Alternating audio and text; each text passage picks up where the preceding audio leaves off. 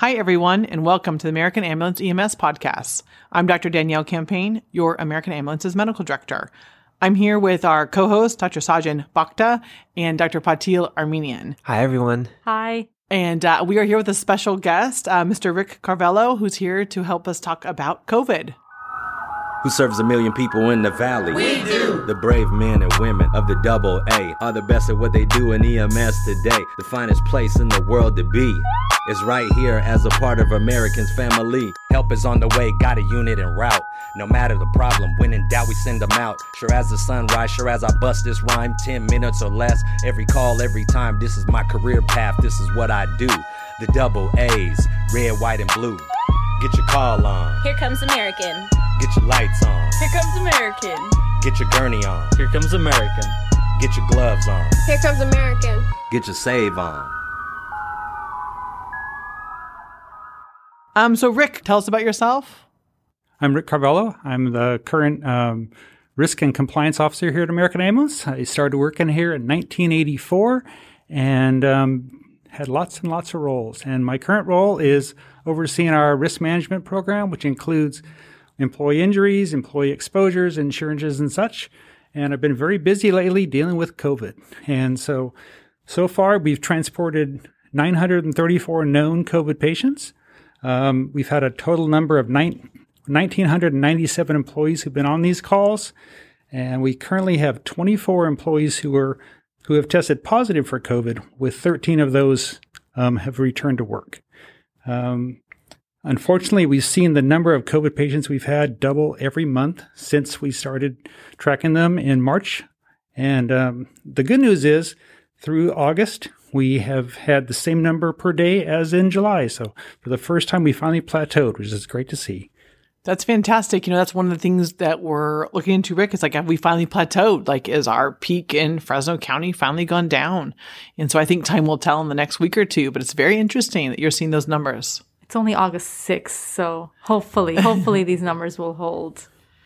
And the way the reporting works, I still I still will get a few more reports from patients transported in July, as well as some of the first days in August as well. So we'll see where it goes. But for now, I'm somewhat hopeful, optimistic, which is sort of nice because I haven't had much since this began.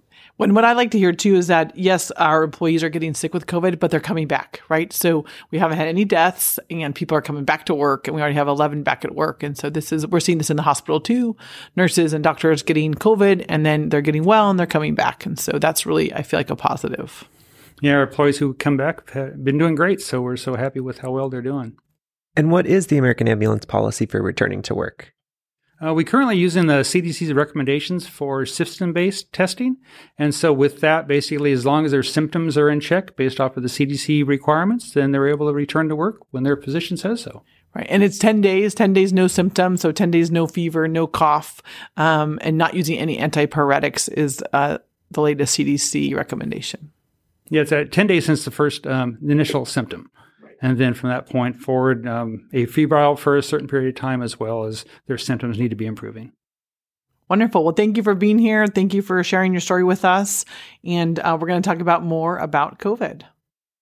Okay, Sajan, tell us about uh, the other other stats like COVID positive people in Fresno County, California, etc. So we'll start with worldwide cases. We're now over 20 million cases uh, in the world, attributing to about 710,000 deaths.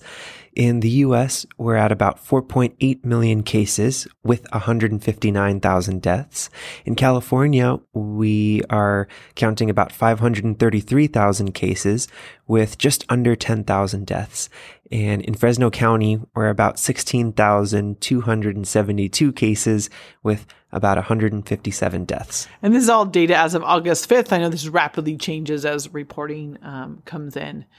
Let's talk about pathophysiology. Any new symptoms you guys are seeing for COVID? I feel like every other minute there's a new symptom coming out. You know, it's not just fever, chills, cough, shortness of breath anymore. What else are you guys seeing and finding? I'm seeing tons of GI symptoms, a lot of vomiting and diarrhea. Um, and then almost every single truly COVID positive person has a loss of taste and often loss of smell. And sometimes the loss of taste is kind of hanging on for a few weeks, as well as the shortness of breath. Correct. What about you, Sajan? Any other symptoms you're seeing? I think we talked about last time some of the skin changes that we can see. I've actually been seeing that quite a bit more also, um, in addition to the shortness of breath. Um, yeah, one thing um, we want to just reinforce, as always, is PPE. You know, we need to wear our PPE everywhere, and it's just part of our work outfit nowadays, our work uniform. So when you go to work now, almost all of us have a PPE bag, and we show up with our stuff. I know in the unit, you guys have a PPE bag. Um, so like, let's just uh, reinforce that on every single call, you're going to be wearing your N95 and your goggles, right? So you have eye protection and you're going to have a mask on, and that is an N95 mask. And then you're going to be using gowns, right? So I would recommend wear a gown anytime you can. And I know they're hot and I know they're, um, but if you have them in your bag and you're on a patient, wear them if you can. So um, you have the PPE. It's a luxury to have PPE. I have lots of people I know in other states that don't have PPE and would love to have your gowns. And so since we have them, let's use them. But the official policy is gowns with aerosolizing procedures, right? Gowns with bagging, gowns with CPR. Um, wear those gowns. They protect your clothes. They protect you. Um, but in that six foot ring, you have a patient, everybody, no matter if it's a car accident or a broken foot or a cough, you're going to have on an N95 and eye protection. Now, if you're giving a neb, is that considered an aerosolizing procedure? Yes, Okay, yes, so it is. gown for that too. And uh, we've actually really decreased our nebulizer use, and there's a you know a special memo out from the EMS agency because of that. But yeah, so anytime you're nebulizing um, a medication, anytime you're bagging somebody, basically anytime you're messing with that airway, think about an aerosolizing procedure, and that's really high risk to the medic because you're in an enclosed space in that ambulance. And so really wear that gown, keep wearing your mask, and you can wear a face shield even on top of all that, which I know we do a lot of um, too at the hospital. But Danielle, what if the patient doesn't say they've had a fever? They really, really say, I really haven't had a fever. I checked my temperature. You can check my temperature. I haven't had a fever, so I can't have COVID. Right. So that's a great question. You know, a lot of people come up and say, why aren't we checking temperatures? Like when we show up on scene, why aren't we checking temperatures? And the reason is that about 20% of patients with COVID are not going to have a fever and they're not going to have a fever at the time of presentation. And for all you know, did they take Tylenol two hours ago? Did they take Motrin four hours ago? Are they on antipyretics? And because COVID has GI symptoms and skin symptoms, they're not always going to have fevers. So I am worried that if we start putting thermometers to take temperatures on every unit, that you're going to have a false sense of security. You're going to say, oh, this person just has a sprained ankle and they don't have a fever. I don't need to wear all my stuff. And that is false, false, false. So what I would like to recommend is you got to think about this like the 1980s when HIV came out, right? HIV was an unknown disease. It didn't even have a name. We knew people were getting sick. We didn't know how, but we knew it was blood related. So you know, 25 years ago, nobody wore gloves. EMS did not wear gloves. ER doctors did not wear gloves. And then gloves became a thing. We had to wear gloves all the time. It became universal precautions, gloves in all cases, right? No matter what their complaint was, was gloves. Now we think nothing of it. If you walk into your doctor's office and they don't put on gloves, you're kind of like, whoa, what's going on? Like gloves have just become a thing. For the same thing with COVID. You have to assume everybody has HIV, and that's why we all wear gloves. You have to assume everybody has COVID. So when you go on every single call, you assume everybody has COVID. When you go visit your grandma, assume she has COVID. When you go visit your aunts and uncles, they probably have COVID. So I think you have to just assume that in America, we all have COVID right now and treat everybody like that. So you need to wear your mask. You stay six feet apart. When you're going inside the ring and taking care of a patient, you need to have your N95 on, have your eye protection, have your face shield, have your gown. You could just assume they all have COVID even if they don't have a fever. Sorry, Sajan, I kind of got off on my soapbox there, but hopefully that answered your question. And let's not forget that wearing mask is also for the protection of people around you too. You may feel comfortable with somebody you think is a low risk for having COVID, but you have definitely been exposed before and you don't want to be spreading it to other people. So those are the times where we need to be really careful when we're with people we're comfortable with and you're kind of getting that old sense of complacency that there are our buddies, there are our family members, there are our partners, but we really need to protect them and protect ourselves. I think the other thing we also have to think about is how we're collecting temperature as data points. Um, in the hospital, we've been using the infrared thermometers, and we know from experience that those are not the best way to get a sense of somebody's uh, internal core body temperature. And it's great as a screening for the general public and for a lot of places uh, to use as an initial screening in addition to symptoms. Um, but I think in our practice, in our profession, where we're coming into these high risk patient populations, we really don't need that data point. We should just assume that everyone has COVID. Correct. Um, now we have these frequently asked questions. A lot of people have been sending in questions to some of the operations crew at American and at the hospital. We get these a lot. So I'd like to just go through some of these questions. Um, for example, someone says, Hey, I just tested positive for COVID. Like, what medications do I need to have on hand? Like, what am I going to need? Um, what do you guys think? So the main medication you need is lots of water and like warm liquids, to be honest. But if you have a really high fever, you can treat it with acetaminophen, which is Tylenol, or um, ibuprofen, which is Motrin or Advil. And either of those are fine.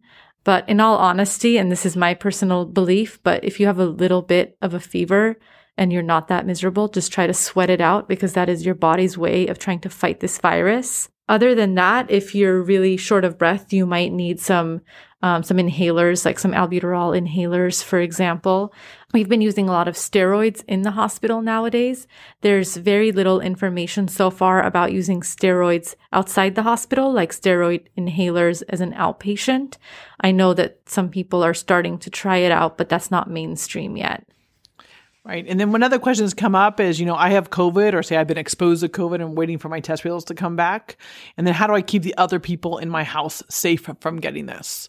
And that is a true concern, right? A lot of people have kids. They maybe have parents that live in their home. Like who else lives with them? Maybe a roommate. So what advice can we give um, people for if I've had COVID or been exposed to COVID and just waiting for my test, I'm quarantining at home. What can I do to keep the others safe?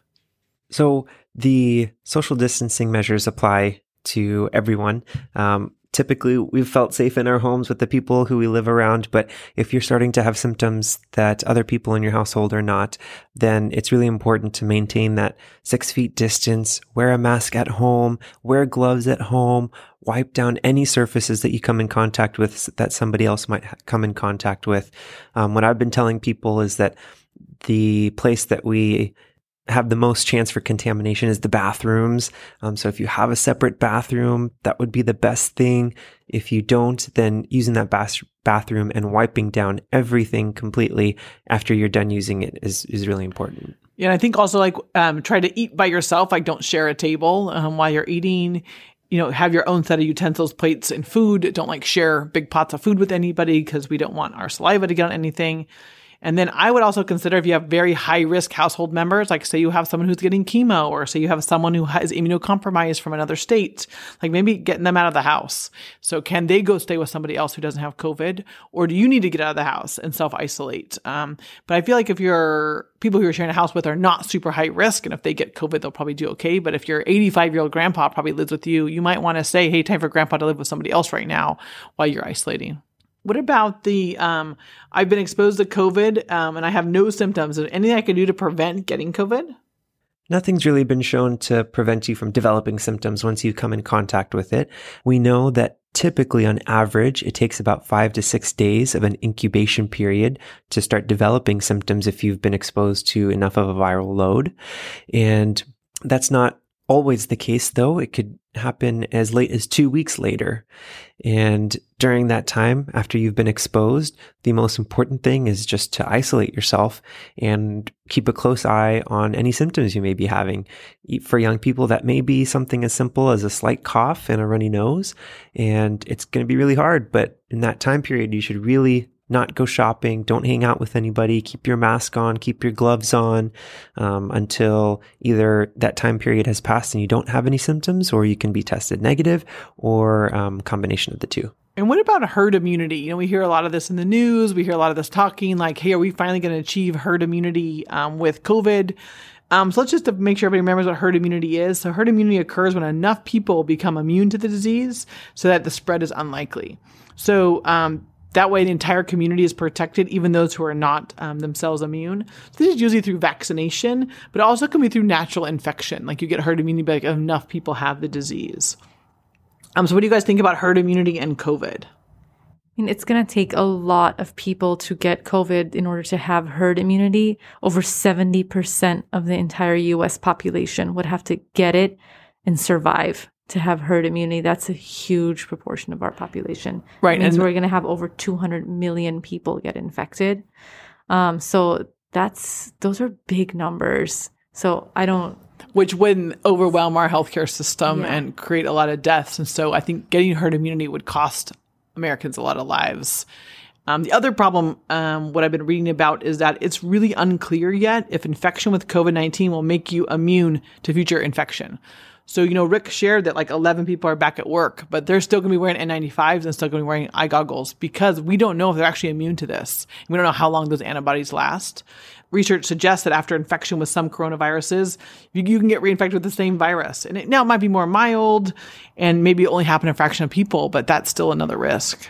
But we know this with influenza, right? You can get the flu one year and then get the flu again that same year. It's just going to be a slightly different strain. And coronaviruses are also viruses. They also mutate. There will be thousands of different mutations. And so I don't see why you wouldn't be able to get it again. It would just be a different, slightly different strain. Right. And so that's why um, I don't think herd immunity is our um, answer in the future. Um, Sajan, tell us if, uh, any vaccine update you have. So there are several different vaccines um, currently undergoing human trials, and uh, we talked a bit about last time about the fast track process and how there are basically five uh, different vaccines that are kind of pushing ahead of everybody else. And basically, right now there are six uh, different vaccines in phase three trials, the part where they're really distributing the vaccines to a large number of people. We're going to see any major adverse effects and also to see if and for how long these people develop immunity for. And the good news is that the different vaccines all have different mechanisms of action. So maybe one vaccine will show some development of an immune response for a few months or uh, be able to keep the symptoms at bay for a little bit longer. And we may need, need a combination of the vaccines. We just don't know yet. Um, but it's good to have a few different options. Also, in terms of production, we need to make sure that we can get enough of the vaccine out. So it's great if there are different vaccines that use different molecules that maybe we can get um, all at the same time to help as many people as we can. I think one of the things um, people get very hopeful. Oh, a vaccine is already in trials, but remember, we need to know how long this injectable medication will last in your body. So it takes time. Because if we just measure them in a month, yeah, they still have antibodies. Well, that's great. That's a month. Right? I want a vaccine that lasts six months or a year. Right? You don't want to get a shot every month. And so um, I think those phase three trials are going to take time. I think we're going to need a lot of time, but um, more information to follow. But I'd like to put you two on the spot and ask, like, what's your best guess? What's the rest of 2020 is going to look like? Um, I know that's just opinion. This is just our kind of uh, what we feel, and I'll give my opinion. But there's there's no real good information out there to say what 2020 is going to look like. But I just like to know your expert opinions. I think we've talked about this off of the podcast as well. I do think that in the wintertime, when all the other viruses tend to be more common. I think we will see a spike of upper respiratory cases or lower respiratory cases, whether that's coronavirus or not. And it's going to be really scary. We don't, we won't know if this is COVID or something else. And uh, I do think that we're going to see an uptick as the year goes on.